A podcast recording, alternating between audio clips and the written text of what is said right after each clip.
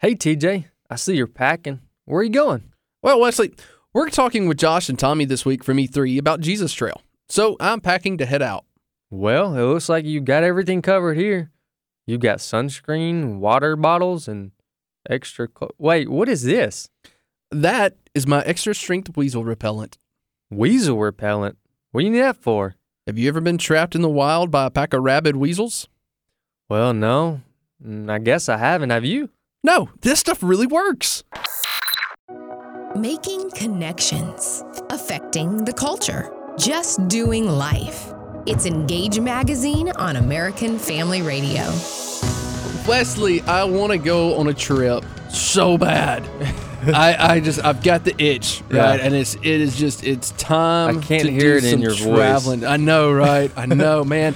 I'm telling you, I I just I love traveling. Yeah. right? It's one of my favorite things to do. But when you talk about traveling with a with a, uh with a, a Christ centered purpose, Yeah. man, things get Yeah. they they go different. Yeah. But it's kind of the same th- same way with life, right? So there are times where we want to do things um, and we think, oh well, there's no way that I can really connect this with Christ. But then there are other things that we do, and we say, oh, these are definitely connected with Christ, and you know we get really excited about them. But you know what? On today, I, I want to posit a challenge. I think that there's a way we can show our listeners that everything we do can is and should be Mhm. connected to Christ. Yeah. Now, how is that? Well, that's what we're going to be talking about today. Yeah, so here's the thing, uh, Wesley. Have you ever wondered, like, what is my calling? What is my, uh, you know, what is my purpose in this life? And those are really big questions that there's no way we could, you know, fully answer Yeah. within 30 minutes. But it's a great discussion to have because we tend to look at things and think, well, if I'm supposed to have some ministry, then it needs to be a ministry that is changing the world. Right. Right. And that's not necessarily what we're called to do. Not necessarily. Now, I also want to point back to a previous episode with Tyson Cunningham. Yep. He was a uh, basketball a chaplain for Mississippi State University, who was a worship leader in his church. And you need to go back and listen to that program because that program uh, highlights a very specific instance with his testimony of what we're talking about today. Absolutely. And the thing that happened there was that God took his passion, the passion that God had given him, had given him for basketball. Hmm. So now he's taken that passion and he's he's God's given him a platform to basically share the gospel through that. Yeah. And so, uh, you know, that right there is one of the number one things that I say uh, when it comes to what God has called you to do is examine your passions. yeah. Because God will use God gave you those passions. He will use them in his kingdom. Yeah, I want to read a passage for us as we open up the program here today, and I think it really kind of help us for those who are trying to search and kind of wonder, uh, what what is what what is God calling me to do? You know, because you may be right out of college, you may be going into college, uh, or maybe you've been in the workforce for several years, but you're just not content. You're not sure this is exactly where God's called you to be or what to do. Let's start with uh, 1 Corinthians chapter seven. Just a couple verses here. Each one should remain in, in, in the condition which God called him. Were you a bondservant when called? Do not be concerned about it. But if you can gain your freedom, avail yourself of the opportunity. For he who was called as the Lord as a bondservant is free is a free man in Christ. Likewise, he is uh, free when he is called as a bondservant of Christ. You were bought with a price. Do not be do not become back a bondservant with man. So, brothers, in whatever condition each one was called, let there be, let let remain in him of God. And uh, in summary, there, what he's saying is, Paul, as he writes to the Corinthian church, is that when we're when our identity is in Christ, we have contentment, and Mhm. from that point on, then we can then we can be used. We can we can serve God in that in that moment. Right. Well, and the big thing is is is that that freedom that That's Christ it. offers, right? That's so, it. a- and one of the things that has always struck me is just how uh, I, I think the best way maybe to put this is how easily we are pleased. Right, I think yeah. we are. It's so easy for us to to find and say, okay, I'm good right here.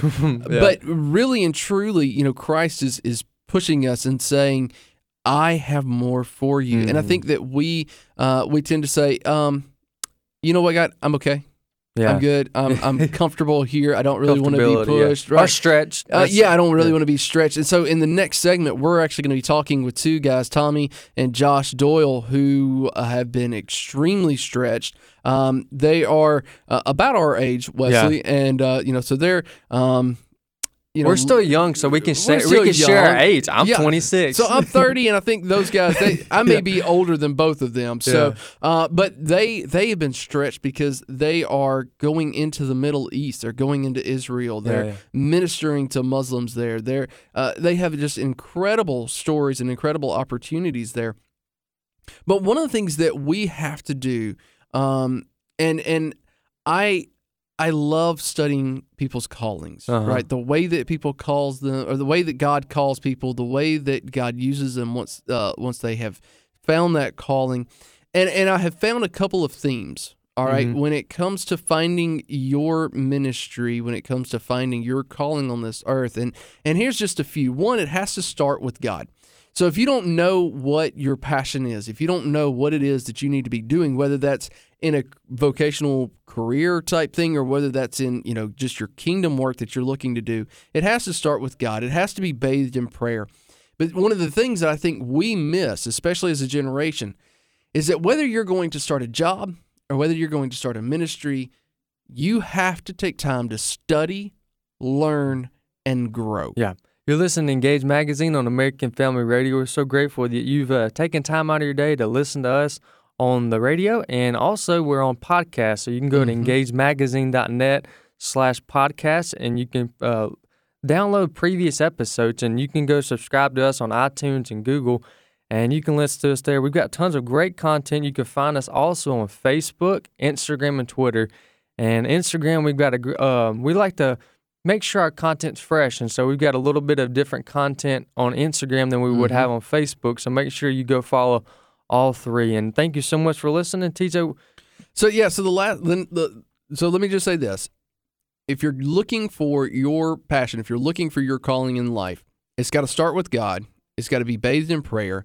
Take time to study, learn, and grow. And the last thing is find a mentor. Mm-hmm. You know, Wesley, you and I are so big on discipleship Yeah. and finding someone who will disciple us. And uh, I know, uh, you know, especially Brother Bert Harper, which we have a story on Engaged by him 10 Things You Don't Know About Your Pastor.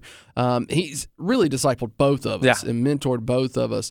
Um, you know, we even have our producer, Jeremy Wiggins. Uh, which we want to publicly congratulate this week because uh, he and his wife had a child last weekend. So, West Jeremy, And it's not, a, congratulations! it's not his first, that's for sure. Not his first, absolutely not. This is not my first rodeo, as they say. no, but we do want to uh, praise God for a healthy child and healthy mommy. What's his name? And weight and size. That's what that's what our audience wants to know. he was eight pounds, 14 ounces. My gracious. Big, big My baby. gracious. Yeah, so Jeremy has big babies. So, uh, but you know the thing is, I, I, and I'll just go ahead and, and tell this about Jeremy, it's about myself as well, and Wesley. I know you as well. When because we all have kids. Yeah. when we had our first kid, especially, um, we searched out dads that we respected. Yeah. right? And we, we wanted to learn from them. We wanted to grow from them. So when it comes to things like what are we supposed to do in our life for God, why would we not find someone who's doing that, who's living their life for Christ, and say, please teach me? Yeah. Right. And, and and here's the thing: we tend to look at it and say that, um, you know, well, if I don't have a ministry that's world changing and that's doing all these things, like going to Israel uh, with you know Josh and Tommy, like we're going to be talking about here in a few minutes, then I don't have a good ministry. You know what? We've got a story on uh, on EngageMagazine.net right now called "Courageously Normal." It's written by Canada Burkhalter. Great She's- writer. Absolutely, Very she's great. She's uh, you can read all of her stuff on there. But courageously normal is all about how she struggled with this because she said, "I don't have this big ministry. Right, right. I have my life." Yeah. And it's just such an encouragement because she's saying, "You know what? My in fact, I want to read uh, I just want to read one sentence from this. This is this is what she says. My life is my ministry. I do not have to figure out what it is. Indeed, any plans I come up with for myself are never as successful as God's. I am in Christ, and I seek to reflect Him wherever I go. That goes all the way back to that passage of scripture we read is about finding, and Paul says it also in Philippians. Is uh, he said, "I know what it is to be rich. I know what it is to be poor. I know what it is to be in good health, not good health. Either way, I find contentment in Christ." And so that's what it is. That's what we want. And with you know, if you're wondering what do I do, that's the place to begin. Is finding contentment in Christ, no matter what the circumstances are. Absolutely. No matter where you are, no matter uh, you know what struggles you're having, no matter what questions you're dealing with, Christ. hmm It's finding Christ, Yeah. and that is it. And when Christ becomes beautiful to us, when He becomes majestic to us, you know what?